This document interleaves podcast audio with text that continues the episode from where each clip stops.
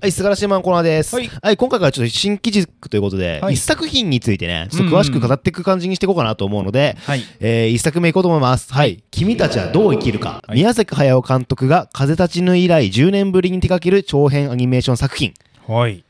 以上です。ああ、う わ以上でいくんだ。そうそうそう。あまああのこのとりあえずね、うん。この企画、今回から始めるシシネマバトルじゃない感じであやるんですけど、ネタバレが前回で今回とりあえずやってみようと思うので、うん。見てない方は見てからの方がいいと思います。いいし、まあ、あんま気にしない人は見てからでも、あ見なくてもいかもないくてもねしれない、けど、うん聞いてもいいそうし、ちょっとそこだけ今までのと違うの承くださいで注意してください。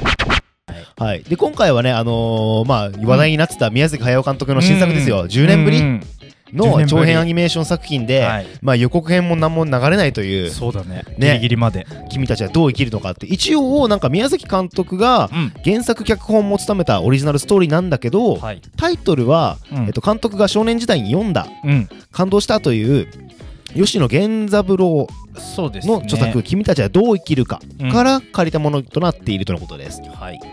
これもともとはね、あのー小説なのかな、うんそね。で、それが、えーと最近漫画がね、ちょっと今、おふちゃん家にあるけど、そうそうそう。そう。漫画になって話題になっててでしたらそうそう。うん。ジブリで同じタイトルでアニメ化っていうそうそうう。話になったんだよね。うん。なので、うんうん。まあ、私たちは私、私は読んでないんですけども、ははいい。はいはい。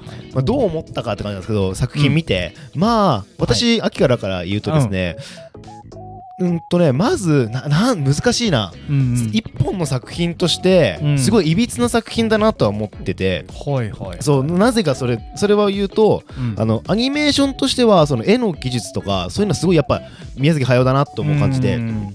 面白かったし、うん。見る、見も、絵、絵が動くものとしては面白いなと思って、はいはいはい。映画のストーリー、やっぱり脚本とか、やっぱそういうところは気にするタイプだから、そういう目線で見ると、んなんかね、前半のうん。おどろおどろしい雰囲気とか、それはあの話も絵も合っててよかったんだけど、はい後半にどんどんどんどん投げやりになってったなみたいな印象が受けた作あのストーリーとして、なるほどね。そう。なのでそこがちょっともったいないなと思ったとこが大きいかな。うんうんうんそうあの前半でねその子供があのー主人公の主人公の男の子が疎開先のね、うん。田舎に行くんだけど、うんうん。そこでなんかアオサギっていうね、はいはいはい。大きい結構俺もたまに札幌市内で見たりするとなんか前言ったよね。ゾッとするよね。そうそう。ゾッとする。でけえんだよな。でけえ鳥がいるんだけど、うん。そいつに出会ってなんか誘われるように、うんうんそのねあの場所に行ってしまうってうん。いう謎の館というか離れにある、うん。まあ埋もれた建物に行ってしまうって話なんだけど、そこに誘われてく描写とか途中で出てくるカエルの描写とか、あカエルがうわーってくるとそうわキモと思ったりして、でどんどんどんどん行くとなんか最終的にはそのなんだろうね変な世界に迷い込んでそこから冒険していってってなるんだけど、そこを仕切ってるおじいちゃんみたいのがいて、そのおじいちゃんがもう言いたいことをそのままセリフで言うっていう、そう。あの後継ぎが欲しいんだ俺はみたいな。それを言ってるの見て、うわそういうの直接言っちゃダメじゃねえの？とか思ったりしたね。もうあの話をね作ろうとしてる気がしないっていう感じで、ね。うん。思いましたね、うん。はいそんな感じでした。おしゃんどうでした？僕も見てですねまずやっぱこの今回の10年ぶりに新作撮るっていうのでその宣伝全くしないっていうところは、うままあ、今回大成功したんじゃねえかなっていうところはまずそこいいところだなとは思ったんだけど、本当アキラ言う通りに前半のなんか何どういう話になるんだろうみたいな読めなさっていうのはすごく良かったと思うんだよね。なんだけどだんだんそのは話が進んでいくにつれて、もうジブリが今までやってきたようなそのうん。カエルとか、なんかうん鳥がすごいもちもちもちもちって出てくるとか、あーね。やっぱりそのたくさん出てくるところの書き込みとかっうん。てすごくジブリらしいところお客さんも望んでるところだし、長所であるところですごくいいなって思ったんだけど、うん。いかんせんちょっと話が観念的すぎるから。あのメタファーとかが多すぎるのに対してその直接的な説明みたいなのの、うん。その組み合わさってないのよ。今まではもうちょっとジブリ好きだった自分からするともうちょっと全体がこのメタファーも多すぎないし説明も多すぎないから見た人の脳内でじっくりじっくりし浸透するようにあのー作ってあったものがジブリで俺は好きだったなって思ったんだけど、なんかちょっと説教臭さとジブリらしさをどっちもやんないといけないみたいなその、うまくどっちにも着地できてないところは感じたかな。でなんかね解説とかさみ見たり結構見てるしたんだけど、うん。なんか正直それもそれがないと言った人の数だけ解説があるみたいな感じのところもなんかちょっと不親切かなってところうとん。そのまあもう巨匠たる巨匠っていうところがあるからそこの乖離というかなんかうんなんでしょうね。ちょっと乱暴かなって思っあたかな映画としてね映画として、ね、乱暴だなっていう、うん。それは正直な感想だね、なんかねやっぱそのもっととんがっててほしかったなってとこも少しあるというあかーうんうんうん、もうこっちを置いてけぼりにしていくぐらいなさ、はいはいはいあんだけの巨匠でさ、うんうんあんだけ知名度もあって絶対誰もが見に行くわけだからさ、そうだね。もうえ何これみたいな 半端ねえもん見せてくれたらちゃんとしたエンターテインメント見せてくれて、うんそれはねああよかったなと思ってたことがあるんだけど、でもちょっとそこはなんかもっと慢心じゃなくてあななんていうんだろうこの冒険心というか、でもさ今回初めてらしいよそのプロデューサーの鈴木さんに、うん。その好きに撮っていいよって言われて撮ってこんな感じなんだっていうのがななんかねなんだろうね宮崎駿の性質というかなんかなんか人間のなんか何とも言えない感じとか。うん。なんかそれで言うとね俺前なんか宮崎駿とかジブリに共通するのかな、うんうん。見てて思う違和感があって、うんそれ今回すげえ如実に分かったんだけど、うんうん。あのなんだろう女性の描き方おもし変だなと思って、うん。その年配の女性をはいはい。人として描いてないのがねすごい面白いなと思って。あー。あのおばあちゃんおばあちいっぱい出てきたよそうおばあちゃんそうねん。もうなんか妖怪みたいな感じのレベルの,、あのデフォルメ化ししすぎちゃっててさ、ね。うんうんそう。なんかデフォルメ化するなら全部デフォルメ化すればいいのになと思って。あそこだけだもんね。そうおじいちゃん。結構昔からもそんなこと多いなと思ってて、うんうんそう。あのー隣のトトロのおばあちゃんとかもさもうほぼ妖怪じゃんみたいな感じのさ、なんか意思疎通ができない謎の世話焼き妖怪みたいな感じで。多分し取り扱って見てほしいっていうのが少女とか。そこはそうそうそうそう。そっちの方のそうそうそう。になんかそのねからそうそうそうそう。そうってるというそう。かでなんか今回だったら、うん。その途中でおばあちゃん出てきたおばあ出てくるおばあちゃんが、うん。あの若くなって出てくるんだよね。そうだね。そうするとちゃんと話が通じるというかなんか そう普通の頭身になって、そう顔もすってなって、なるっていうのがなんかねうわエイジズムを少し感じてしまったというかそれはねその女性に対するエイジズム的なとこかもしれないけどそう、ここはうんねなんかちょっとうわ変だなって思ったうん。かな今回特に、うん。なんかで後半に話が進むにつれて、やっぱこれのこの、まあ、主人公の男の子が実の母を亡くしてるとか新しい母を迎えないといけないみたいなところで最後の方後半の方になるとさその新しい夏子さん。新しいお母さんになる夏子さんがちょっとその苦しみの場所にいるみたいな描写があったじゃない。うんなんかその辺とかもそうだしお母さんがちっちゃい頃としてあの火を使う火みなんだっけ？火火を使うひみさんだっけ、とかっていうのもちょっとなんか乱暴が過ぎませんかっていうその自分がこの物語を完結させたいがためうん。に起承転結をつけたいがためにうん。なんかえ虐げられてるっていうか物語の中で虐げられてたりかうん。軽んじて扱われてるのが女性っていうところがなんかね。ちょっと引っかかったかな。それだじゃないとなんかあのー受動的だった真人さんが能動的になって生きていくよっていうところがなんかそういうノイズが入るとことでなんかよりその男性権威主義みたいなところが浮かび上がるっていうのがなんかキモいなって思っちゃったんだけど。なんか男性性はやっぱ感じるよね。すごい強かった気ねおがする。父さんとかぐらいしかいないし出てくるのがね。うん。そうおじいちゃんが一瞬出たりしてたけど。うんうんそう。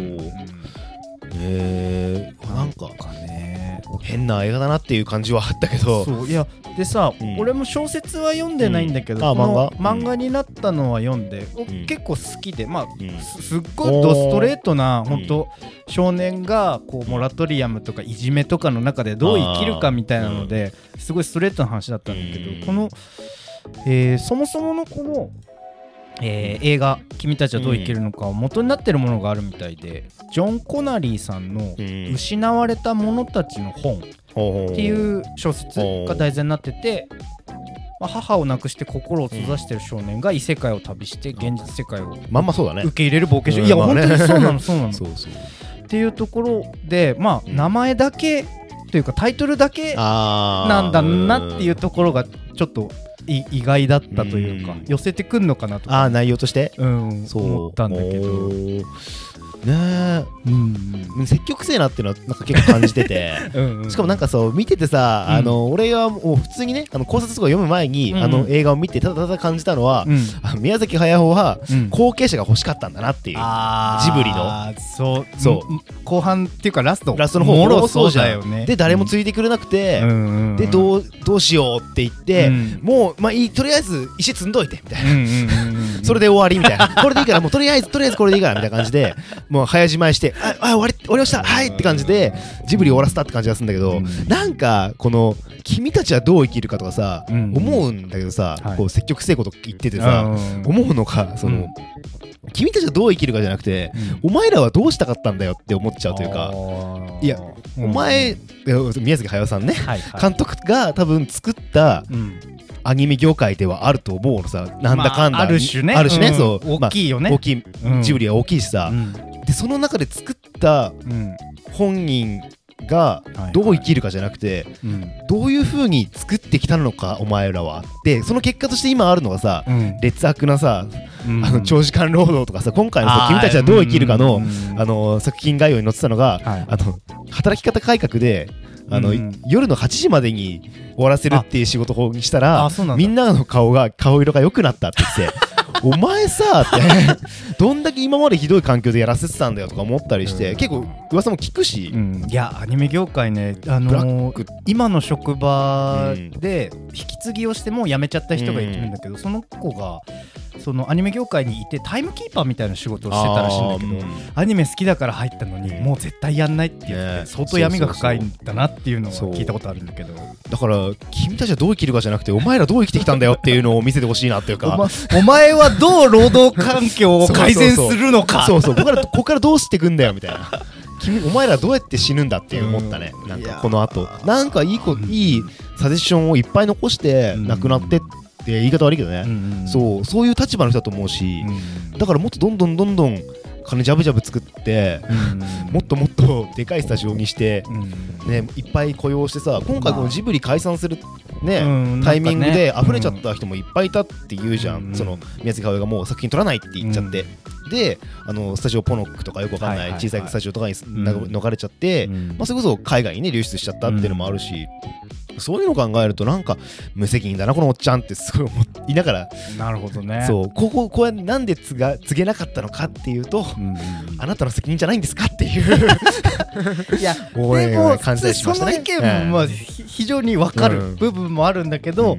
でもやっぱり多分宮崎駿の天才肌的な部分だと、そうね。やっぱりそういうところを度外視ししちゃってもなんかもう。やっぱり功績というかいや功績がすごいんじゃなくて本当にやってたことは俺はすごいとは思ううんんだけど、やっぱそこのねうまい兼ね合いというか、難しいよね。だからすごいジブリ好きな人に話をもう、うんとにかく聞きあたーくて、うん。まだ全然誰とも話せてはいないんだけど、正直どういう風に見えてんのかなってところうん。かな映画まあジブリがどうとかじゃなくて純粋に映画を見慣れてる人がこれを見た時にどういう風な目で見えるのかっていうところとか海外の人が見たら、ねなんかちょっといびつって思うのかさジブリ最高じゃない意見っていうのを ななんか正直聞いてみたくなる結構変な映画だったと思うなんか俺はやっぱ結構端々に出てるかもしれないけど、うんなんか老害じじいが。全はっきり言ったりはっきり言わなくてよかったのになんか後継者後目を探してわわ言ってんなっていう風にちょっと見えちゃったから、うん。でも作品としてはなんか変な映画だったし、そうああ宮崎駿監督好き放題やってんなとは思ったけど、ででもちゃんとエンタメとして面白い風になってるから、うんまあ見れたけどなんかいろいろ考えて喋ってるうちに、あ俺宮崎駿嫌いかもしれないっていう結論に今至りましたね。あのシネマバトルより悪いかもしれません。あの、はい。やっぱりさなんかすごいいいよねって話よりちょっとダメだよねみたいなまあ話のね方が盛り上がるよね なんだかんだね褒めることしかできないからね。うん。なんか見たい映画とかもね。そう。ちょっとねいや本当皆さんもどう思ったのか。まあなかなかちょねっとまだ語りにくい感じない。なんかネタバレネタバレっていうかうん。ちょっとまだ言えねえみたいな人もいるかもしれないけど、どうだろうね。本当指揮者の話を聞いてみたいなと思うよね。うん。そこまで俺もジブリに対しては明るくないというかまあ一応子供の頃からトトロとかナウシカとかうん。もね見てたから見てはいるけどでもそんななんか子供の頃みたいがあってあんま記憶に残ってなくて。あーそっか。そうカリオストロの城は結構見てたかなぐらいかな、うんうん。だからジブリってよりもうんカ関リオストわっみたいな。るところそう。宮崎駿関わってたとか周辺関わってたとかの方か。ほんと好きな人すごいじゃん。すごいね。そう、うんうんだからそういう人とねそれこそさあの今、うん。映画の空気っていううんはいはい。はねあの上映団札幌の上映団体の人が、えっ、とシアター機能の隣でいうん。キノバーっていうね、夜の6時以降。そうそう6時から夜の11時とか12時ぐらいまでやってる飲み屋さんがあって、うんそこで映画の空気のあのー支配人なんて言うんだろうね代表かの早稲田さんって人がうん。毎日立ってて、その人がねジブリ大好きなんだよね。あジブリ大好きな超大好き。ナウシカとかもめっちゃ好きだし。だからかねこの間行ったんだけどメニュー見てああそうのジブリを感じて。そうそうそう。そうそうなんだ。いや知らなかったから。めっちゃ大好きなんだよね。なるほどね。そうだからねちょっとあの話聞いてみたいてね 多分君たちはどう生きるかをねうん。話したい人はねキノバーにキノバイクのいいすごいいいい話が聞けるかもしれないよね。うんうん。そううんうんおふちゃんなんかさ言いたいこととか？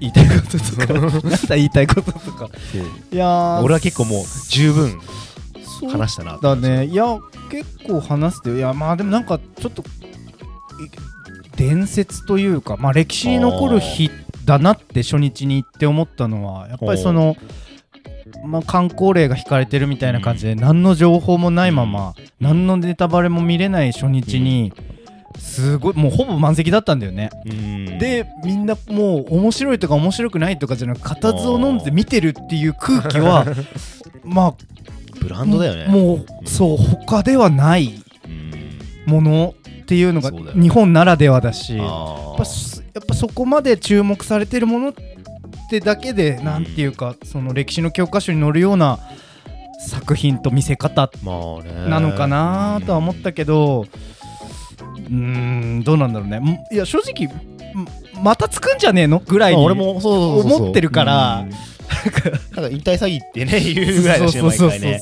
そうだから、うん。まあ、あとは後継者の人たちがどういうふうにこのジブリっぽいね絵柄から離れてオリジナリティを出していくのかっていうのもん。大事なことだと思うので。結構なんかエンドロール今回見てて面白いなと思ったのが結構あって、それこそ協力会社がかなり多かったなと思って、スタジオ地図っていう細細田守さんがややってるスタジオの人も協力とかしてたし、でプロダクション IG だっけ？GI だったかそういう有名なとこもやってたし、あとスタジオポノックっていうとこもやってたし、そう。いろんな人がこう多うん。分多分ねジブリから出た人なんだよ全部ね、その人たちが協力してうん。今回の作品作ったんだなって思ったりして、うん。あと一番ね興味面白かったのがう予告編制作っていう人書いてて、う。んあ予告編作ったんだと思って。これからじゃない、これからかなやっぱね、うん。だってパンフレットもまだでしょ？まだなんだよね。だからやってくんじゃない？だからこれから見る予告編どんなのが出るんだろうってさ。逆にそれを見て見に行きたくなる人もいるのかもしんないしさ、ねえそう。あんまり興味なかったけどあなんか面白そうみたいなので、そう。ちょっといついつ公開になるのかも分かんないしねああ予告編が？予告編が。うん。それかアメリカ版って可能性もありえるからアメリカではよあのこれから PR していくみたいだから。あそうなんだ。ちゃんと PR はするらしいんだけど、やっぱアメリカほアメリカでは日本ほどの知名度はないんじゃないの？なるほど、うん。まあそれぐらい宣伝していかないと見てもらえないみたいなところある。のかなと思うよねはい。まあし初回こんなこんな感じで。で まあシネマバトルもおそらくたまにやったりしつつだけど、こういうふうにちょっと作品についてがっつり話していくっていうのをちょっと試験的にやっていこうと思うのではい、もしよければ聞いてみてください、今後も。はい、じゃあ以上で。バイビー